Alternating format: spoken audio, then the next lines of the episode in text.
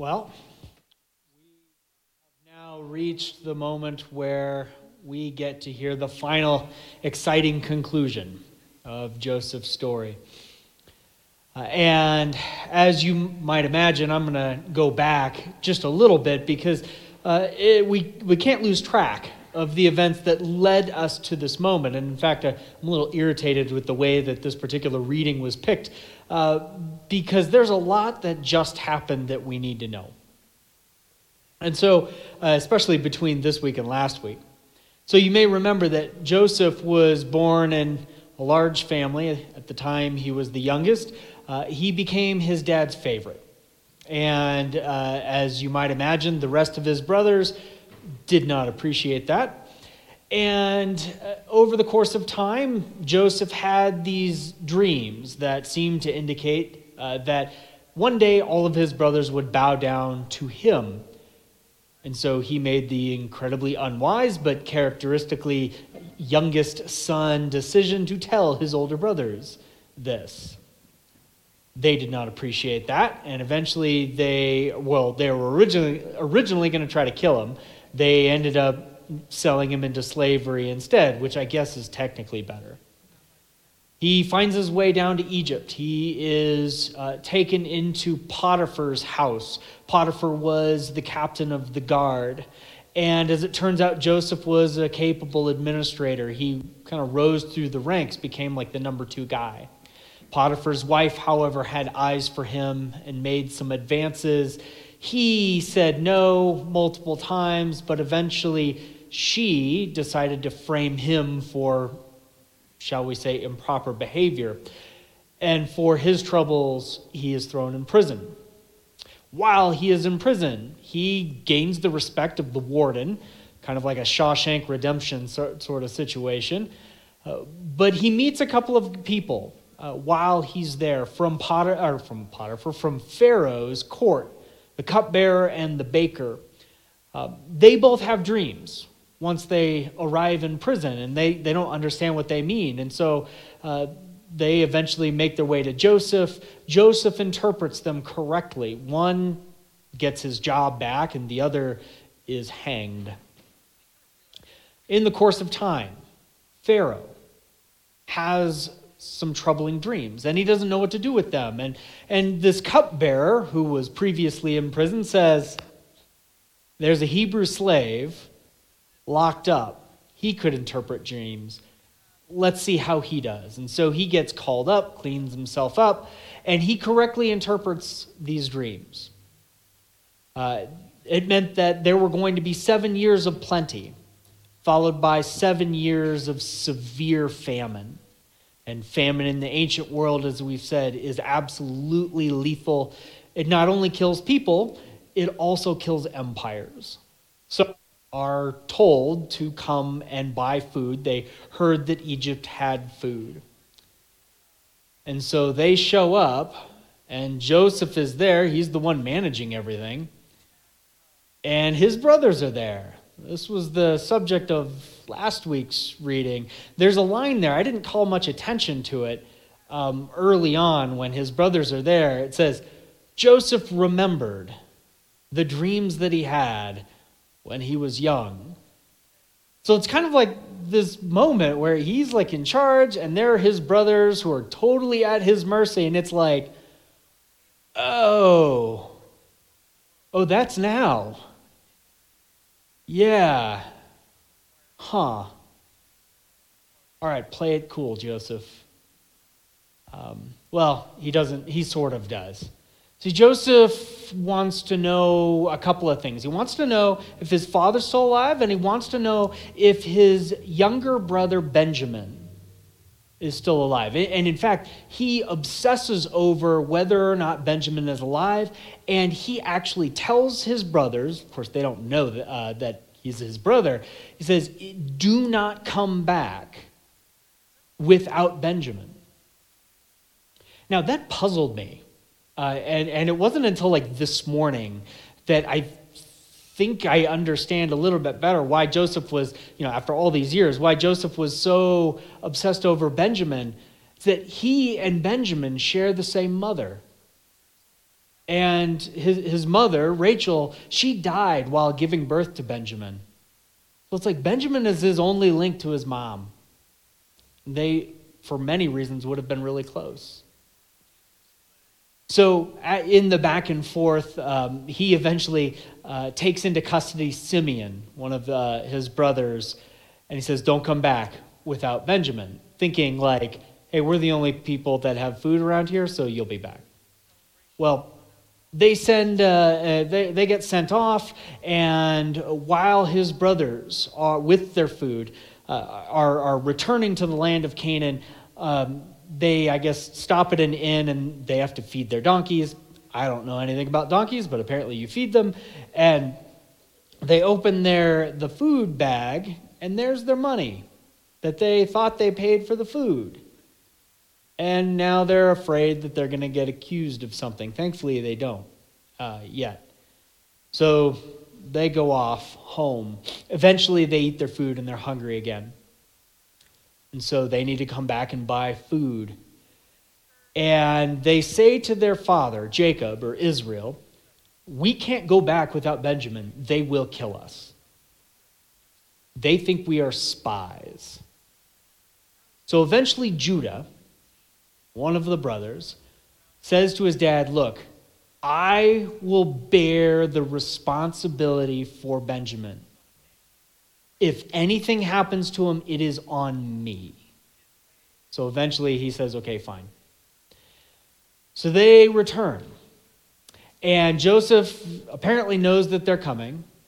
And he, he invites them to a feast that is prepared for them. Now, uh, of course, his brothers all have to eat at a separate table because, and it says in the, in the text that for Egyptians, it would be an abomination to eat with Hebrews. So, some nice systemic racism there, I guess.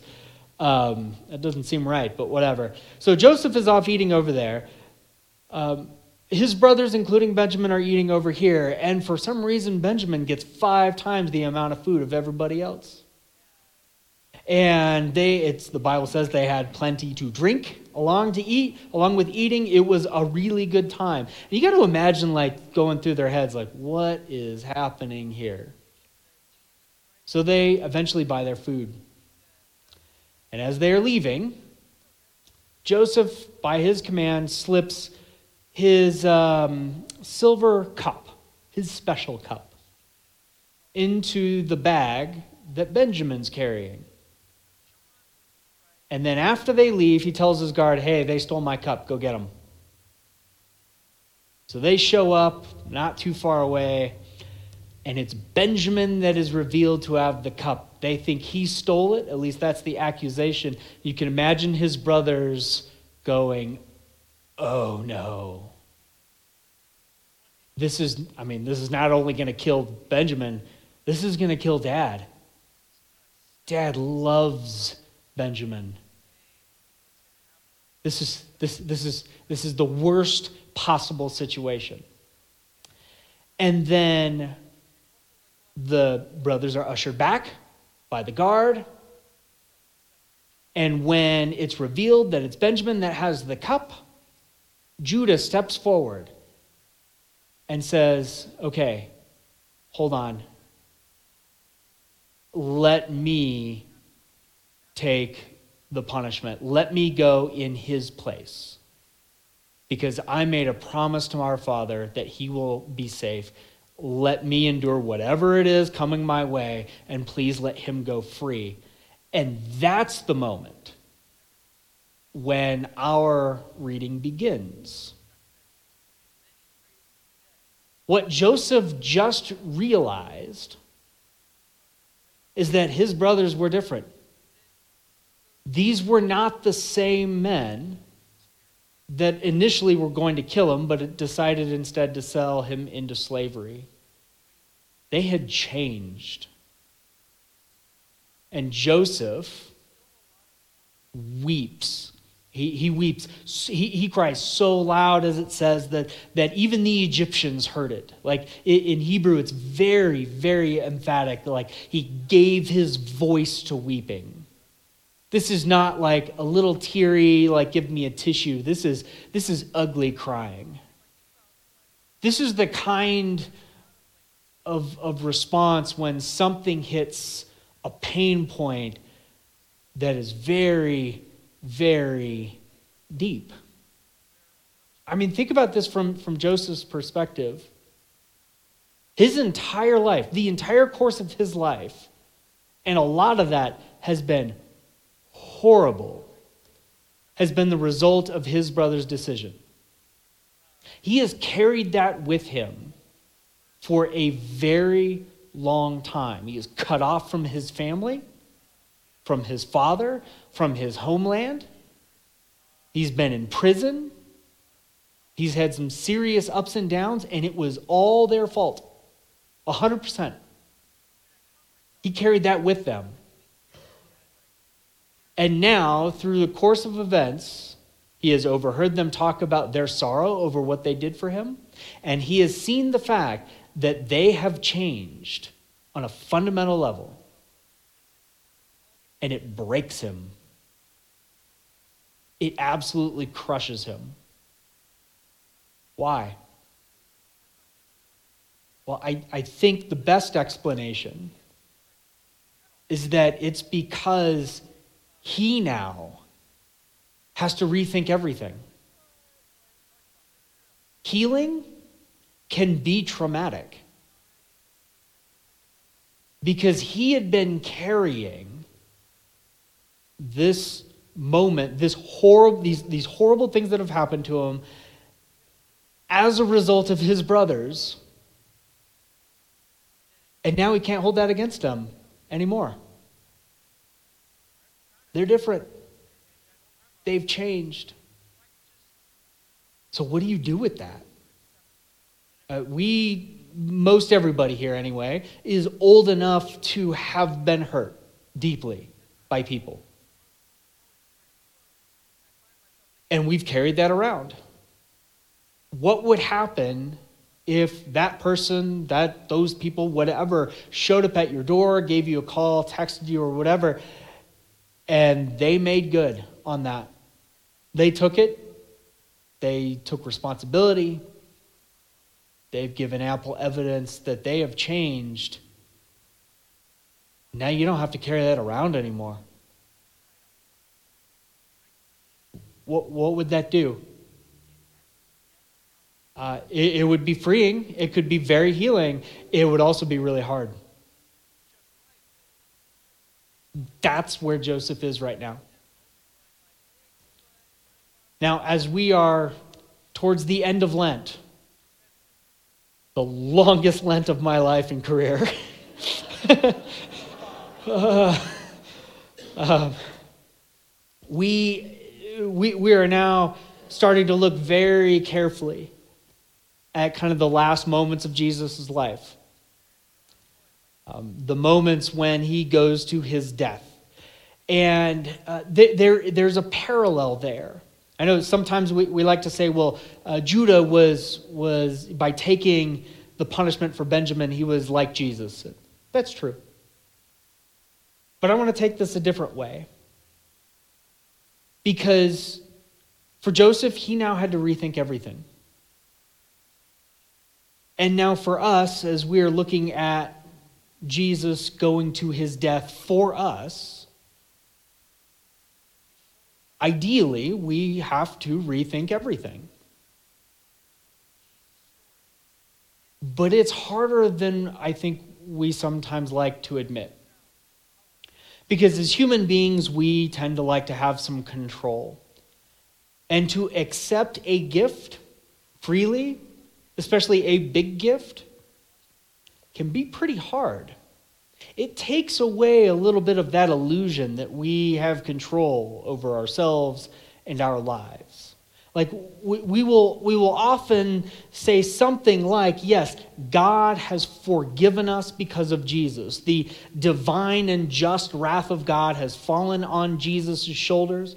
What we deserve has fallen on Jesus, and instead we get to go free to live and serve in his kingdom uh, we, our sins are forgiven, and now I will reorient my life to what God wants. My uh, sin is forgiven, and these habits or these ways of being in my life that have kind of grown and become really destructive, well, I'm going to put those away. Or, yes, I am forgiven, but I really, really want to work harder at being a better Christian, or something like that. We don't like, in general, to just be forgiven because it comes entirely from God and we have no control over it. And things that we can't earn, we cannot control. In an obscure writing by uh, uh, Martin Luther, uh, he, he said, Consider your best work to be your most mortar, mortal sin. In other words, the best that you have to offer is the thing that condemns you. That can be really scary and depressing, or it can be very, very freeing. If the best that I have to offer God is so bad that it separates me from Him forever, then the fact that He has me and has redeemed me and brought me into His family means that it is entirely on Him. That I have nothing to say for that. It's not based on my behavior. It's not based on my ability to be a good Christian. It's not based on anything I can earn. It's not based on the best that I have to offer you and everybody else. It's all because everything fell on Jesus. And like with Joseph, he now suddenly has to endure that trauma of rethinking his entire life and letting go and finding healing and living in a very different direction than he previously had thought. The gospel of Lent, or the gospel that we find at the end of our journey through the crucifixion and out of an empty tomb, is exactly that same kind of force.